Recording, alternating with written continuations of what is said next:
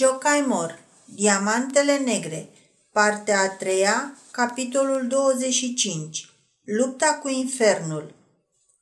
Cei trei delegați au avut foarte puține lucruri de comunicat în primele șapte zile. Berend se întâlnea cu ei în fiecare dimineață și la masă la restaurant în fiecare seară. Restul zilei și al nopții îl petrecea sub pământ – la întrebările lor nu răspundea decât că totul merge foarte bine. Ce anume merge bine nu se putea ști. Dar ceea ce era cât se poate de suspect era faptul că Berend își petrecea tot timpul numai în mina sa. Acolo coborâse și mașinile pe care le adusese și substanțele chimice pe când la mina societății nu se deschisese nici măcar o intrare și nu se făcea nicio pregătire pentru stingerea focului iar Berend, la întrebările care îi se puneau, nu dădea niciun fel de răspuns. E adevărat că mașinile funcționau în permanență și oamenii din mină, în loc de cărbune, cărau cu roaba numai argilă, piatră și bucăți de stâncă. Totuși, acest lucru era de neînțeles. În cea de-a opta zi, domnul Spițase își pierdu răbdarea.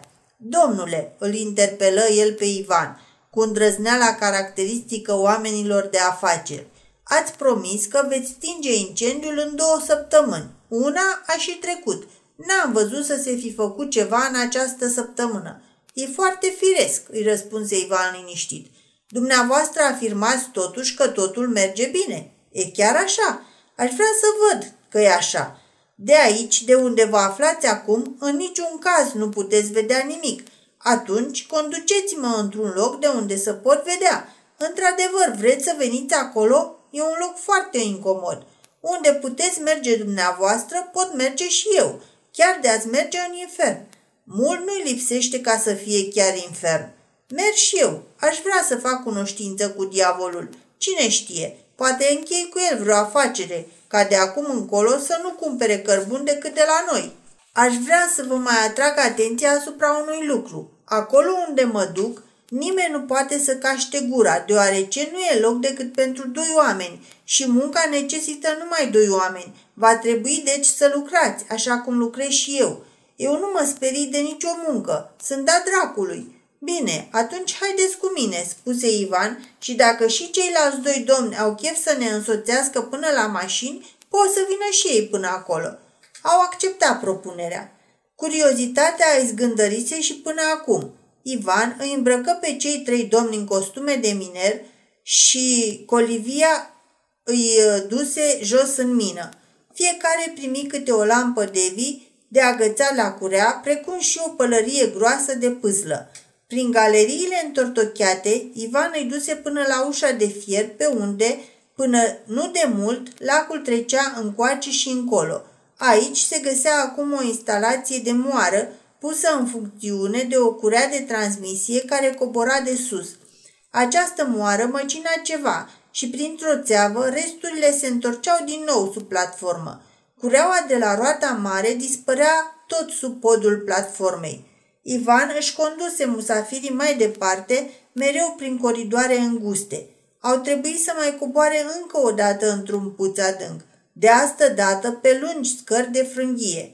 Ajunși la fund, se găsiră într-o cămăruță mică, doar de vreo trei stânge împătrați. Aici făceau de pază doi muncitori, unul bătrân, celălalt tânăr. Ei, domnule, îi spuse Ivan lui Spițase, asta e camera de toaletă. Să începem costumarea. Ce? Îmbrăcăm haine și mai frumoase ca astea? Da, niște armuri. Pentru turnirul la care ne ducem avem nevoie și de platoșe. Făcu un semn și cei doi muncitori aduseră costumele și începură să-l îmbrace. Semănau cu echipamentul de protecție al pompierilor, fiind alcătuite din haine și nădragi largi, diforme, pe din afară cu o țesătură din asbest, mătase și fire metalice neinflamabile, iar spațiul dintre această țesătură și stofă cu care erau căptușite era umplete cu un fel de rumeguș de mangal – cele două piese ale costumului erau legate între ele cu un cordon. Degetele de la mână erau închise ermetic în niște mănuși groase de amiantă. O să fim niște viteși grozavi, glumi domnul Spițase. Aștepta să vă punem și coifurile. Era vorba de sfere de sticlă, cam de mărimea butoiașelor de 12 ice și aveau câte trei orificii fiecare. Ivan le dădu explicații asupra rostului acestora. Acolo unde coborâm, locul e plin de oxid de carbon. Trebuie să mergem deci pregătiți ca și cum am coborât sub apă. În același timp, vom fi nevoiți să trecem și prin foc câteodată. Prin foc? Domnul Spițase a început să-i pară rău că venise aici, dar totodată era rușine să se întoarcă. Apoi și perspectivele bănești îi dădeau curaj. Deci avem nevoie de o îmbrăcăminte de azbest. Continuă Ivan. Acest costum îmbină elemente din echipamentul pompierilor cu elemente din cel al scafandrilor. Din această cască de sticlă, care printr-o garnitură de cauciuc va fi legată ermetic de gulerul costumului nostru, se leagă două tuburi. Pe unul din ele primim aer proaspăt, prin celălalt îl eliminăm pe cel folosit. Capetele tuburilor rămân aici, iar restul se tărăște după noi, exact ca în mare la scafandri. Printr-unul ni se pompează oxigenul, pe celălalt iese aerul viciat sub presiunea celui din tâi. Vom primi un aer mai cald decât cel de sus și cu miros de cauciuc vulcanizat, dar nu ne vom sufoca. Orificiul al treilea este ocupat de o țeavă elastică și bine fixată, care leagă cele două căști. Ea ne ajută să comunicăm, să auzim și unul și altul, pentru că altfel, prin această cască groasă de sticlă, n-am putea auzi niciun sunet, mai ales de la cel care poartă și el o asemenea cască. Domnul Spițase nu se simți deloc bine când i-au înșurubat casca pe cap și mai ales când au fost fixate și tuburile la cele trei orificii. Se trezi dintr-o dată surd, nu mai auzea nimic din ce își spuneau ceilalți doi domni. Nu mai era pe lumea asta. Auzea doar vocea unui singur om, vocea aceluia a cărui existență era legată de a lui. Luați-vă de braț colacul acela de cauciuc, se auzi în casca sa strâmtă vocea acestuia, care părea atât de îndepărtată, ca și cum ar fi venit de la o sută de pași sau dintr-un turn. Mașinal, lăsă să îi se pună pe braț furtunul încolocit. Veniți după mine, se auzi vocea lui Ivan, care luând și el pe braț un colac de cauciuc, deschise o ușă groasă de stejar până atunci încuiată. Cei doi domni, rămași în urmă, n-au mai auzit nimic din ceea ce discutau cei cu casca pe cap. Unul dintre ei, cuprins de frică, întrebă dacă, deschizându-se ușa, nu va pătrunde până la ei aerul viciat. Muncitorul cel bătrân îl liniști. Oxidul de carbon e mult mai greu decât oxigenul și mai ales decât hidrogenul, deci va rămâne jos, acolo unde coborâseră cei doi scafandri pot fi urmați fără frică până unde mai arde, arde lampa Devi. Prin ușa deschisă ajunseră într-o deschizătură spațioasă și după pereții ei se putea vedea că era creată de natură. Doi pereți dezlipiți cu crestături care intrau perfect una în cealaltă erau din loc în loc neteți ca o oglindă de oțel. Erau bancuri de cărbune rupte de folii. Acest gol era podit cu scânduri groase de lemn tare. De pe acest pod, un coridor de o înălțime foarte mică pătrundea oblic în masa de piatră. Dincolo de intrarea acestei văgăuni îndunecoase, nu mai ardea nicio lampă. Acolo începea împărăția oxidului de carbon. Pe pod era instalat un motor electric, prevăzut cu un far acoperit cu o plasă de sârmă. Bătrânul muncitor puse în funcție motorul și proiectă razele farului în văgăuna întunecoasă. Aceasta era de fapt gura tunelului, pe care Ivan și muncitorii lui îl săpaseră în patru săptămâni, gura tunelului ducând în galeriile sa- din galeriile sale până la mina vecină. N-a anunțat pe nimeni până ce nu mai rămăsese de efectuat decât străpungerea zidului despărțitor – această ultimă operație nu se putea face decât în costum de scafandru, de aceea a durat încă o săptămână încheiată. Razele farului luminară coridorul îngust pe o mare adâncime, iar acolo unde cotea erau instalate oglinzi înalte din tablă lustruită, strălucitoare, care proiectau lumina mai departe. O altă oglindă o reflecta mai adânc, o licărire abia vizibilă, cu ajutorul căreia cei doi scafandri abia puteau să deslușească conturul obiectelor. Îndată vom intra în beznă, îi spuse spițase lui Ivan. Curând vom avea lumină suficientă, îl încurajă Ivan și îl cără cu el înainte. Trebuia să-l urmeze, deoarece capetele le erau legate unul de altul. Păreau niște miraculoși frați siamezi.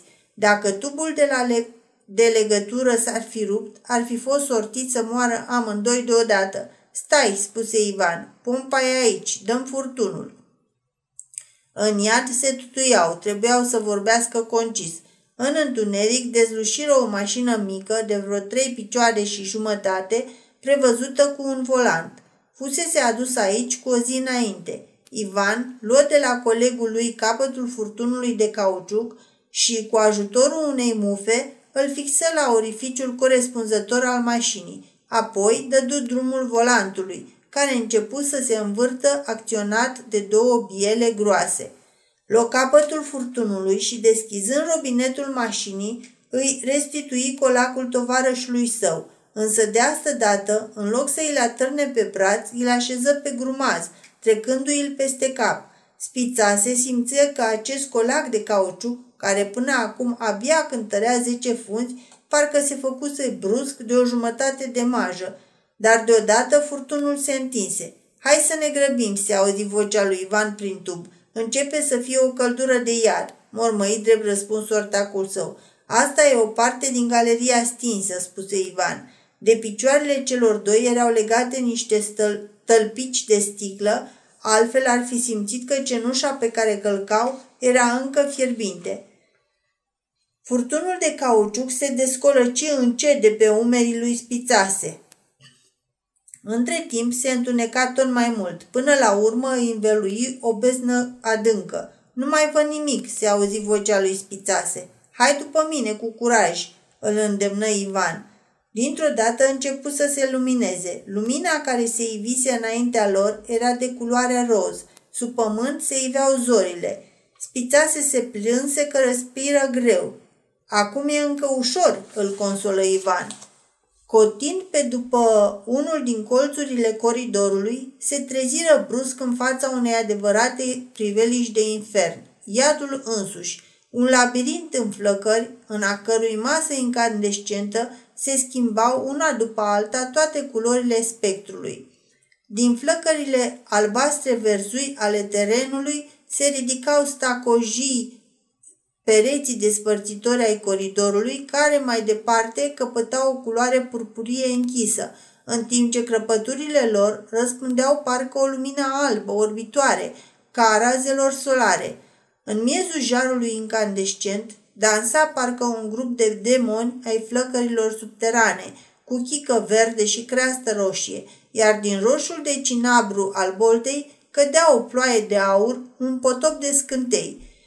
Din câte o crăpătură a peretelui despărțitor, țâșnea pieziș, șuierând, gazul evadat, luminând noaptea întunecată, iar dintr-o gaură adâncă izbucnea o jerbă aprinsă din a cărei coamă săreau scântei. Deasupra întregului peisaj plutea liniștit un nor alb ca laptele, ridicându-se până la boltă, apoi coborând din nou și părând că se îndreaptă spre cei doi musafiri îndrăzneți ai iadului. Spițase se sprijini îngrozit de perete. Această priveliște, priveliște îi zdruncina nervii. Lasă jos furtunul, se auzi vocea lui Ivan. Lăsat jos, furtunul se întinse dintr-o dată ca un șarpe scăpat din strânsoare. Și acum, hai după mine, spuse Ivan. Ține furtunul pe braț. Îl trase după sine și spițase fusilit să-l urmeze. Capetele lor erau legate unul de altul. Dacă se rupea, rupea tubul de legătură, prin violență sau din greșeală, nu putea scăpa. Pătrunzând în cască, oxidul de carbon l-ar fi omorât pe loc. Se lăsă dus ca un automat. Iadul, cu toate grozăviile lui, îi apăru în față, vâlvâind și înspăimântându-l. Celălalt nu se îngrozea la văzul lor. Nu e om, ci o arătare cel care are o asemenea putere magică, asupra zânelor focului. Se duse până acolo unde marea de flăcări avea încă țărmuri solide. Acolo își scoase cu deosebit curaj de pe umeri furtunul încolocit și îndreptându-i capul spre mijlocul iadului, deschise robinetul. Din capul furtunului țâșni un șuvoi de diamant care se abătu asupra acelei ghiene incandescente. Ținte bine, se auzi vocea lui Ivan.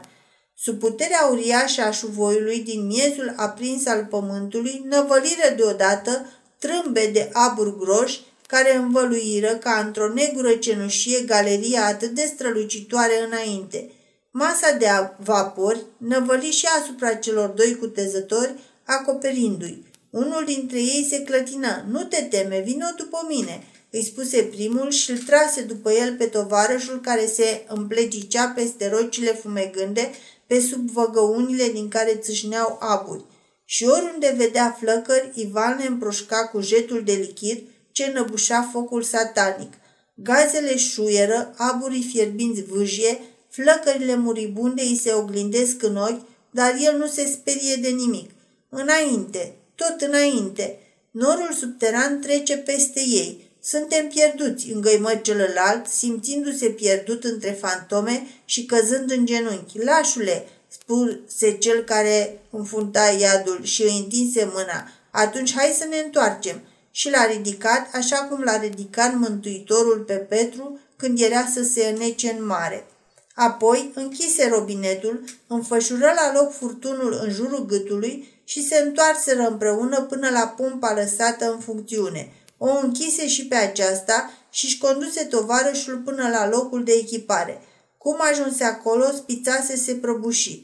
După ce îi scoaseră casca de sticlă de pe cap, Spița se răsuflă a nevoie, sufocându-se. Ivan se uită la el cu compătimire. Muncitorii se grăbiră să le dea limonadă amândorora și le frecară tâmplele cu oțet tare. Apoi îi dezbrăcară până la piele și îi vârâră într-o cadă cu apă rece. După două minute îi scoaseră afară și le frecară tot corpul cu prosoape aspre de bumbac. Nevinovatul spițase, abia atunci început să-și revină și să fie stăpân pe toate cele cinci simțuri ale lui. Când se îmbrăcară din nou în costumele lor obișnuite, Ivan îl întrebă, Ei, ce ziceți, domnule, v-a plăcut?" Spițase nu era prost. Răspunse cu voioșie. Să știți, domnule, că face o sută de mii de fiorini ce am văzut, dar n-aș mai merge încă o dată nici pentru de două ori atât atunci aveți ce să raportați Consiliului de Administrație. Pal, condui acasă pe acești domni. Eu rămân să continui treaba. Ca să redau felul entuziast în care domnul Spițase a descris în ziarele vieneze lupta subterană, ar fi necesară o imaginație mai vie ca a mea. Ivan era descris ca un antiprometeu, ca un Moise, ca un al doilea Florian – toate aceste hipor, hiperbole și auxesii erau formule retorice care dădeau un sprijin substanțial cursului acțiunilor. Era foarte firesc ca în seara aceea delegația formată din cele trei persoane să facă un mare chef. Șampania curgea. Cum ajunsese cârciumarul din Bondavar să aibă șampanie? La această întrebare ar putea răspunde, credem, domnul Rone – Înfierbântați de șampanie și entuziasmați de lăudoroșenia exagerată a domnului Spițase, ceilalți doi domni s-au înflăcărat și ei în așa măsură încât până la urmă au făcut pariu că vor face și ei un drum în iad, cum făcuse domnul Spițase cu Ivan, și chiar a doua zi. A doua zi, dimineață, în plin cațăn iamăr, firește le părea foarte rău că făcuseră pariu, dar simțul onoarei nu le îngăduia să dea înapoi. Au coborât în mină sub conducerea unui supraveghetor. Ivan nu era în subteran. Spuneau că e undeva la suprafață. Cei doi domni nu s-au lăsat descurajați de acest fapt. În vestiar zăceau atunci nefolosite costumele de scafandru. Spuseseră că ar vrea să le încerce. Nimeni nu s-a opus. Vor să îmbrace costumele de scafandru amândoi deodată? Poftim! Vor să facă experiențe cu capetele legate unul de altul cum doresc. Le-au pus costumele și căștile și le-au dat drumul pe ușa de stejar în cotlonul bazinului. Acolo nu izbutiră să găsească nicăieri intrarea tunelului. Unde e intrarea tunelului? întrebă unul. Unde să fie intrarea tunelului? întrebă celălalt. Strigătele lor nu erau auzite de nimeni în afară de ei. Pentru restul lumii, ei erau muți. Până la urmă, de găsim nici de cum tunelul, s-au întors și s-au dezechipat. Dar unde a dispărut tunelul?" strigară cu mânie. Și în mânia lor era ceva din bravada duelistului, care după ce s-a frământat toată noaptea cum să scape, primește în cele din urmă scuzele scrise ale celui provocat. Auzi, lașul, a dat înapoi. Ce bine a făcut. Unde a dispărut tunelul? E umplut cu saci de nisip și zidit, le răspunse supraveghetorul. Dar de ce e zidit? Eu nu vă pot spune. Amarnic înșelați în așteptările lor, porniră în grabă, care încotro să-l caute pe bere în divan. Îl găsiră la mina societății anonime, ocupat și acum cu stingerea incendiului. Am putea afla de ce e astupată intrarea tunelului? Cu plăcere, îi răspunse Ivan celui care îi pusese întrebarea. În tot ce am făcut până acum pentru stingerea focului, au fost doar tatonări pentru a afla ce rezultate dă soluția asta contra incendiilor. N-am folosit mai mult de 25-30 de hectolitri dintr-o dată pentru a stinge focul dintr-o galerie deschisă, cantitatea aceasta era suficientă. Așa ne-am deschis drum până la mijlocul cotlonului unde ardea focul, dar acolo acțiunea unui singur om, a unui singur jet de lichid, era insuficientă Ceea ce se stingea în prima clipă se aprindea în următoarea și aerul fierbinte, degajat în cantități masive, nu putea fi suportat nici de costumul de protecție. Acum am instalat țevi cu diametrul de 4 degete până la focarul central al incendiului. Cum mă întorc, vom pune în funcțiune mașina cu abur de mare presiune, care în 4 ore poate împroșca 10.000 de aco de lichid în mina aprinsă. Aceasta va fi bătălia decisivă, domnilor. Ei, drăcia dracului, spuse domnul Spițase, nu cumva gluma asta o să se termine cu dislocarea întregii mine din pricina gazelor și o să ne îngroape pe toți ca pe locuitorii orașelor Herculanum și Pompei? Să n-aveți nicio grijă, tocmai asta studiam acum. Direcțiunea minei societății a astupat cu saci de nisip și a zidit toate ieșirile galeriilor. Intrarea în puț este de asemenea închisă cu o uriașă ușă de fier forjat, bandajată cu un strat gros de argilă.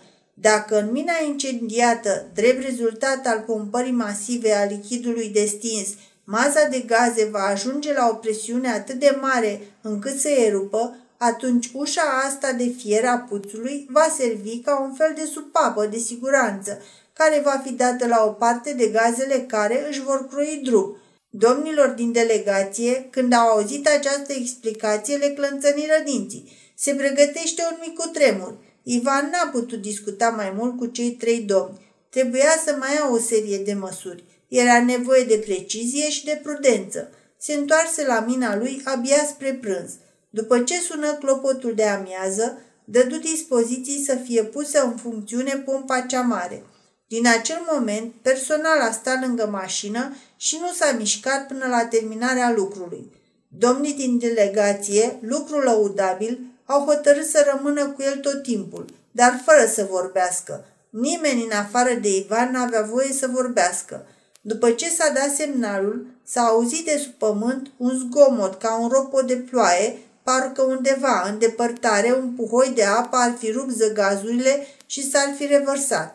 Deocamdată, mașina funcționa doar cu jumătate capacitate.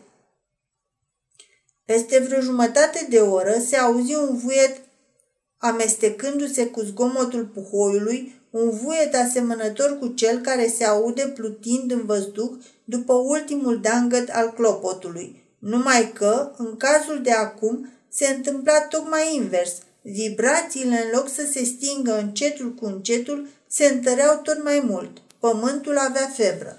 Început să vibreze sub picioarele oamenilor. Tremurau și oamenii care se sprijineau cu picioarele pe acest pământ neliniștit. Febra lui trecea și în trupurile oamenilor. Unul singur nu tremura, maestrul. se uita liniștit la pendulul care indica minutele, la termometrul mașinii, la oscilațiile manometrului, la indicatoarele de ozon și de curent și își nota observațiile într-un carnet. După o oră îi făcu semn mecanicului, mai tare. Și atunci, în subteran, se dezlănțui lupta titanilor. În hăurile din adâncurile pământului se auzea o bubuitură surdă ca ecoul unui tunet, prelungindu-se și răbufnind din când în când. Se zguduiau acum toate clădirile de la suprafață, tremurau vârfurile plopilor, se clătina și se zbuciuma crucea de pe turnul bisericii, împrăștind groaza în întreaga vale. Sub pământ, oastea uriașilor încleșteați în luptă, cuprinsă de furie, urla, răgnea, mugea, ridicând din numeri, împingând cu capetele pământul inert. Mugetul uraganului închis în bârloc se lua la întrecere cu urletul gigantului și își sfărâma lanțurile, hohotind ca leviantan în chinuri. Amuțiți, împietriți, oamenii se uitau la Ivan și privirea lor înghețată părea că îl întreabă Ce faci? Azmuți împotriva noastră zeii infernului?" Iar el se uita la ei senin și parcă le spunea Nu vă temeți, am pus piciorul pe capul lui Leviatan. De trei ore se purta această luptă subpământeană. Oamenii se mișcau amețiți pe pământul care se clătina și locărau pe maestru. Oi fi tu un Dumnezeu ca să provoci un cutremur?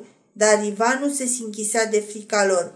Făcut din nou un semn mecanicului, cu toată presiunea. Mașina se năpusti cu toată puterea zeiască a forței omenești asupra porților iadului.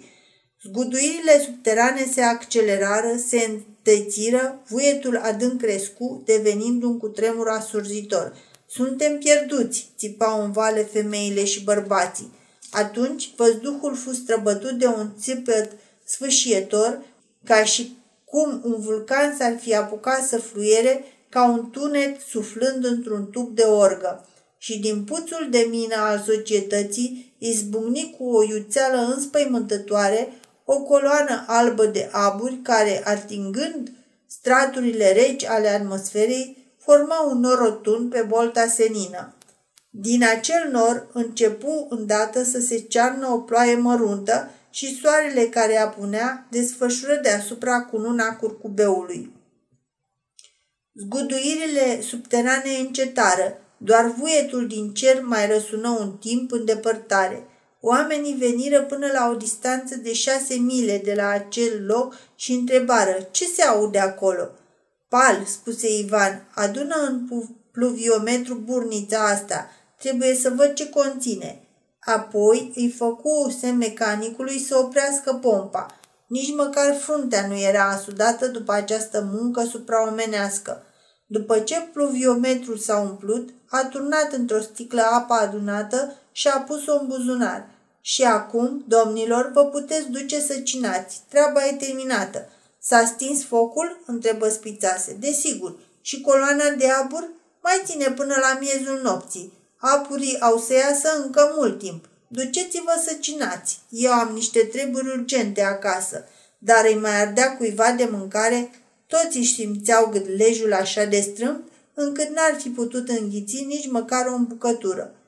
Coloana de abur năvălea mereu în sus, alcătuind acum un nor mare, se concentrau și vaporii din atmosferă încât ploua cu găleata. Se vedeau și fulgere mute. Totuși, nimeni nu se adepostea. Oamenii își îmbrăcaseră mantalele de cauciuc, țăranii își luaseră sumanele și căscau gura la acest fenomen care început să dispară abia spre ora 10 seara.